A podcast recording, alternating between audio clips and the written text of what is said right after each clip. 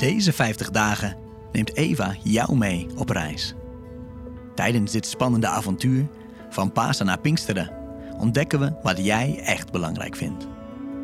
Elke donderdag vertellen we je een verhaal van een woestijnvader of moeder. Mensen van lang geleden die ons ook nu nog inspireren.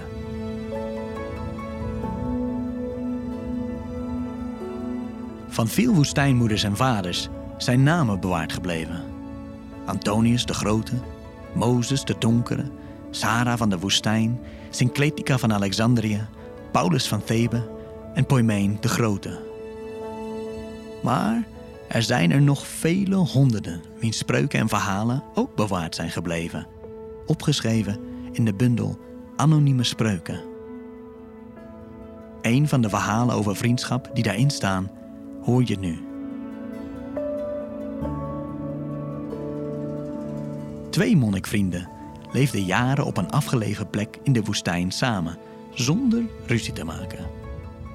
De een zei tegen de ander: Laten we eens ruzie maken, zoals andere mensen doen. De ander antwoordde: Goed idee. Maar eigenlijk weet ik niet hoe je ruzie maakt. De ene zei: Ik heb wel een idee. Zie je die baksteen?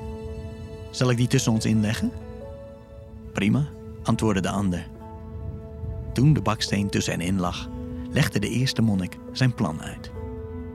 Oké, zo gaan we het doen. Ik begin met te zeggen dat die baksteen van mij is. En dan zeg jij: Nee, die is van mij. Dat lijkt mij een prima begin voor een ruzie. En zo begon het. De eerste monnik sprak: Die steen is van mij. Waarna de ander snel reageerde met: Nee, hij is van mij. Waarop de eerste antwoordde: Inderdaad, de baksteen is van jou.